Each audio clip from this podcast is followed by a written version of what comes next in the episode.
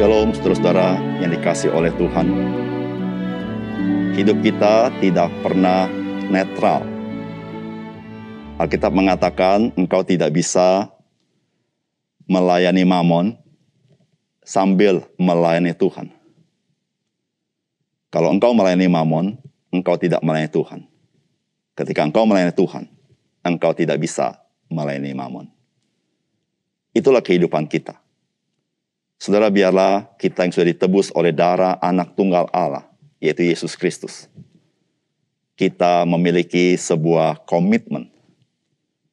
Karena hidup saya adalah milik Tuhan.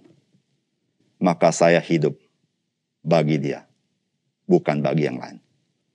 Salam jumpa dalam program Tuhan adalah Gembalaku. Saudara, salah satu ketidakberdayaan kita adalah bahwa kita tidak dapat melepaskan diri dari hal-hal yang buruk atau jahat di dalam diri kita. Saudara, ini pergumulan manusia. Saudara, hal ini dialami oleh bangsa Israel juga sebagai umat Tuhan. Meskipun mereka mendapat hak istimewa dipilih menjadi umat Allah, namun kita perhatikan mereka terus terikat dengan hal-hal yang jahat dan buruk. Sehingga berkali-kali mereka mengalami penjajahan dari bangsa lain sebagai disiplin dari Tuhan karena mereka hidup tidak berkenan kepada Allah. Mereka berusaha dengan kekuatan sendiri untuk mentati perintah Tuhan. Namun mereka tetap terikat dan gagal. Saudara ini terjadi juga pada zaman Tuhan Yesus. Di Israel ada kelompok yang disebut sebagai orang-orang Farisi. Mereka adalah orang-orang yang sadar bahwa Allah tidak berkenan kepada bangsa Israel karena mereka tidak mentaati firman Tuhan. Dan orang Farisi ini, saudara, mengambil komitmen bukan saja mengenal Taurat, tapi melakukan Taurat. Tetapi apa yang terjadi? Mereka masuk perangkap yang lain. Mereka bukannya menjadi seorang yang taat kepada Taurat, tapi justru mereka menjadi orang yang munafik. Saudara perhatikan, ikatan yang begitu kuat sehingga manusia tidak sanggup melepaskan diri dari hal-hal yang jahat dan buruk ini. Saudara, bagaimana manusia bisa lepas dari ikatan yang seperti ini. Mari kita baca Lukas pasal 3, 15 sampai 22. Tetapi karena orang banyak sedang menanti dan berharap dan semuanya bertanya dalam hatinya tentang Yohanes kalau-kalau ia adalah Mesias, Yohanes menjawab dan berkata kepada semua orang itu, Aku membaptis kamu dengan air, tetapi ia yang lebih berkuasa daripada aku akan datang. Dan membuka tali kasutnya pun aku tidak layak ia akan membaptis kamu dengan roh kudus dan dengan api. Alat penampi sudah di tangannya untuk membersihkan tempat pengirikannya dan untuk mengumpulkan gandumnya ke dalam lumbungnya, tetapi debu jerami itu akan dibakarnya dalam api yang tidak terpadamkan. Dengan banyak nasihat lain, Yohanes memberitakan Injil kepada orang banyak. Akan tetapi setelah ia menegur Raja wilayah Herodes karena peristiwa Herodias, istri saudaranya, dan karena segala kejahatan lain yang dilakukannya. Raja itu menambah kejahatannya dengan memasukkan Yohanes ke dalam penjara. Ketika seluruh orang banyak itu telah dibaptis, dan ketika Yesus juga dibaptis, dan sedang berdoa, terbukalah langit, dan turunlah roh kudus dalam rupa burung merpati ke atasnya. Dan terdengarlah suara dari langit.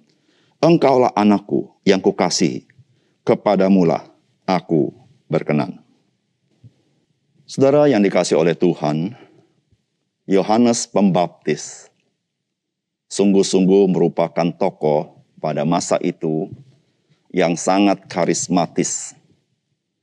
Dan karismanya begitu besar sehingga orang memberikan respons kepada dia.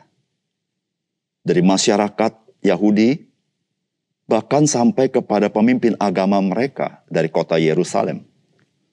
Termasuk juga para prajurit. Oleh karena itu sudah tidak heran, orang-orang Yahudi yang mengharapkan kedatangan Mesias berpikir, apakah mungkin Yohanes Pembaptis ini adalah sang Mesias itu sendiri? Namun saudara kita baca di Alkitab, Yohanes Pembaptis, dia menyangkal bahwa dia adalah Mesias. Dia mengakui dia bukan Mesias. Dia adalah seorang yang mempersiapkan jalan bagi Tuhan. Dan dia mengatakan bahwa dia dan Mesias berbeda. Mesias jauh lebih tinggi, jauh lebih berkuasa daripada dia. Yohanes membaptis, membaptis dengan air. Tetapi ketika Mesias datang, dia membaptis dengan roh kudus dan dengan api. Saudara, apakah pesan firman Tuhan bagi kita hari ini? Yang pertama, hanya Yesus Kristus yang membaptis dengan roh kudus, yakni yang dapat mengubah seseorang baik secara statusnya maupun tabiatnya. Setelah firman Tuhan berkata, tetapi karena orang banyak sedang menanti dan berharap, dan semuanya bertanya dalam hatinya tentang Yohanes kalau-kalau ia adalah Mesias. Yohanes menjawab dan berkata kepada semua orang itu, Aku membaptis kamu dengan air, tetapi dia yang lebih berkuasa daripadaku akan datang dan membuka tali kasutnya pun aku tidak layak. Ia akan membaptis kamu dengan roh kudus dan dengan api. Alat penampi sudah di tangannya untuk membersihkan tempat pengirikannya dan untuk mengumpulkan gandumnya ke dalam lumbungnya. Tetapi debu jerami itu akan dibakarnya dalam api yang tidak terpadamkan. Dengan banyak nasihat lain, Yohanes memberitakan Injil kepada orang banyak. Saudara-saudara, Yohanes mengakui bahwa Mesias dia jauh lebih berkuasa daripada dirinya. Bukan itu saja. Mesias jauh lebih mulia daripada dirinya. Saudara ini dia gambarkan dengan perkataan bahwa membuka tali kasutnya pun aku tidak layak. Saudara kita harus tahu. Siapakah orang yang membuka tali kasut tuannya? Itu adalah hamba. Saudara hamba pada zaman itu di dalam masa-masa perbudakan sangat tidak dihargai. Tapi Yohanes berkata, membuka tali kasutnya bu akun tidak layak. Artinya apa? Artinya dibanding dengan Mesias, dia tidak ada artinya. Saudara bukan itu saja. Yohanes juga berkata bahwa pekerjaan yang dikerjakan Mesias jauh melampaui apa yang dapat dia kerjakan. Yang Yohanes kerjakan adalah hal yang sifatnya eksternal. Dia berkata, aku membaptis kamu dengan air. Tetapi pekerjaan Mesias adalah pekerjaan yang mengubah seseorang. Secara hakikat. Karena dia membaptis dengan roh kudus. Saudara di sini kita melihat satu perbedaan yang sangat besar. Yesus Kristus, dialah yang membaptis dengan roh kudus. Saudara, membaptis dengan Roh Kudus memberikan impact dua hal di dalam kehidupan seseorang. Yang pertama, perubahan status dalam hidupnya. Yang tadinya anak-anak kemurkaan Allah menjadi anak-anak yang dikasih Allah atau anak-anak Allah. Karena Alkitab berkata, ketika kita menjadi anak, maka Allah Bapa memberikan roh anaknya, yaitu roh kudus ke dalam diri kita. Sehingga kita bisa memanggil dan menyebut Allah sebagai Ya Aba, Ya Bapa. Perubahan di dalam status kita. Yang hanya bisa dikerjakan oleh anak Allah itu. Yang kedua, dengan membaptis dengan roh kudus. Tuhan mengubah tabiat kita natur kita dilepaskan dari natur yang terikat dengan kuasa dosa dan kuasa maut. Kita sekarang boleh menerima kuasa Roh Kudus di dalam hidup kita. Sehingga kita boleh dilepaskan daripada ikatan-ikatan itu. Dan kita menjadi orang yang boleh mengabdi kepada Tuhan. Boleh melayani Tuhan. Boleh melakukan firman Tuhan dengan sukacita karena Tuhan melalui Roh Kudus telah melepaskan kita dari kuasa dosa itu. Saudara yang kasih dalam Tuhan, tidak ada seorang pun dengan kekuatan dirinya sendiri, dengan melakukan peraturan-peraturan apa pun di dalam dunia ini, dapat melepaskan diri dari jati dirinya. Tidak ada seorang pun yang dapat melepaskan dirinya dari jati dirinya. Sebagaimana dia, begitulah dia berbuat. Dan Alkitab berkata, semua manusia telah berbuat dosa. Semua manusia adalah pendosa. Hanya Yesus Kristus. Karena dialah yang membaptis dengan roh kudus. Yang melepaskan kita daripada status anak murka Allah menjadi status anak yang dikasih Allah. Dari orang punya tabiat terikat dosa menjadi orang mempunyai tabiat ilahi yang dikuasai oleh Roh Kudus. Yang kedua, Saudara firman Tuhan mengajar kepada kita, Yesus Kristus merupakan puncak penyataan Allah. Karena dia adalah anak Allah. Dan barang siapa percaya kepadanya, diterima oleh Allah. Saudara firman Tuhan berkata, ketika seluruh orang banyak itu telah dibaptis, dan ketika Yesus juga dibaptis, dan sedang berdoa, terbukalah langit.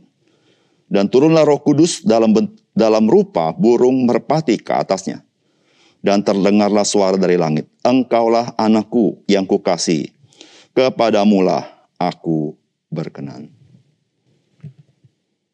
Saudara di Alkitab memberikan banyak catatan tentang Yesus Kristus.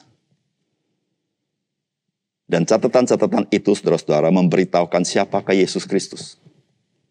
Jumlahnya sangat banyak sekali.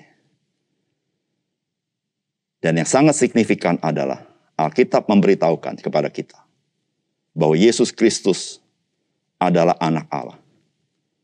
Atau dengan kata lain, dia itu adalah Allah itu sendiri yang datang ke dalam dunia mengenakan tubuh manusia menjadi manusia.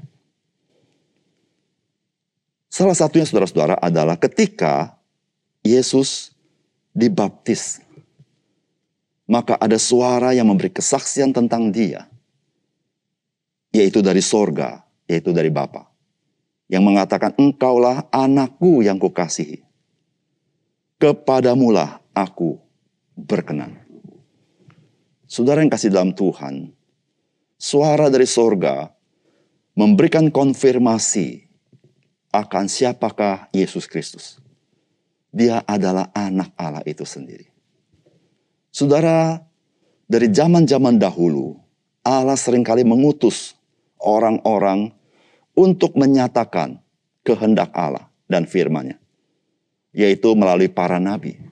Allah berbicara kepada manusia. Allah mengutus mereka menjadi perantara untuk menyampaikan kebenaran firman Allah yang disebut juga penyataan Allah. Dan ada kalanya dalam zaman perjanjian lama Allah memakai mimpi untuk menyatakan kehendaknya kepada umat manusia. Namun saudara-saudara, di dalam perjanjian lama, Alkitab memberikan nubuat, pada satu saat Allah akan menyatakan dirinya melalui Mesias, raja di atas segala raja, hakim di atas segala hakim. Dan saudara, di dalam perjanjian lama, Mesias itu adalah ilahi. Itulah anak Allah dan itulah Yesus Kristus. Sehingga saudara-saudara, Yesus Kristus adalah penyataan Allah yang tertinggi dan tidak ada yang lebih tinggi daripada itu. Sebab Allah sendiri yang datang ke dalam dunia ini. Sehingga saudara yang kasih dalam Tuhan, barang siapa yang percaya kepada Yesus Kristus atau menerima Yesus Kristus, maka dia percaya kepada Allah. Barang siapa tidak percaya kepada Yesus Kristus, maka dia tidak percaya kepada Allah. Oleh sebab itu, saudara, barang siapa yang percaya kepada Yesus Kristus sebagaimana dia adanya, yaitu dia adalah anak Allah yang menjadi manusia, maka dia diterima oleh Allah. Saudara, betapapun seseorang berbuat begitu banyak kebaikan, namun jika dia menolak anak Allah itu sendiri yang datang, maka apa yang Allah perbuat kepada dia adalah Allah pun menolak dia. Saudara yang kasih dalam Tuhan, Yesus Kristus datang ke dalam dunia. Dia anak Allah itu sendiri. Mengapa dia harus datang? Tidak diwakili oleh para nabi, tapi langsung anak Allah datang. Karena begitu besar kasih Allah akan dunia ini. Di situlah dia mengutus anaknya yang tunggal. Supaya barang siapa yang percaya kepadanya. Tidak binasa. Tetapi beroleh hidup yang kekal. Saudara buka hati saudara. Percayalah kepada dia. Dan engkau diterima oleh Tuhan.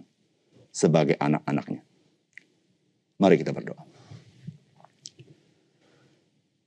Bapak kami di surga terima kasih untuk kebenaran firman Tuhan. Biar sekali lagi kami dikuatkan oleh bagian-bagian firman Tuhan, sehingga kami semakin mengenal akan Yesus Kristus.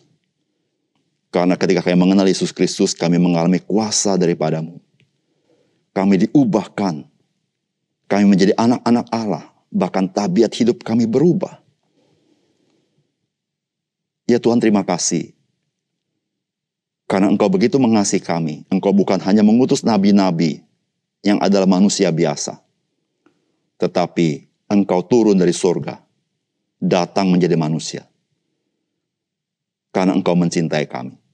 Tuhan tolong kami, supaya kami percaya kepadamu. Terima kasih Tuhan. Dalam nama Tuhan Yesus kami berdoa. Amin.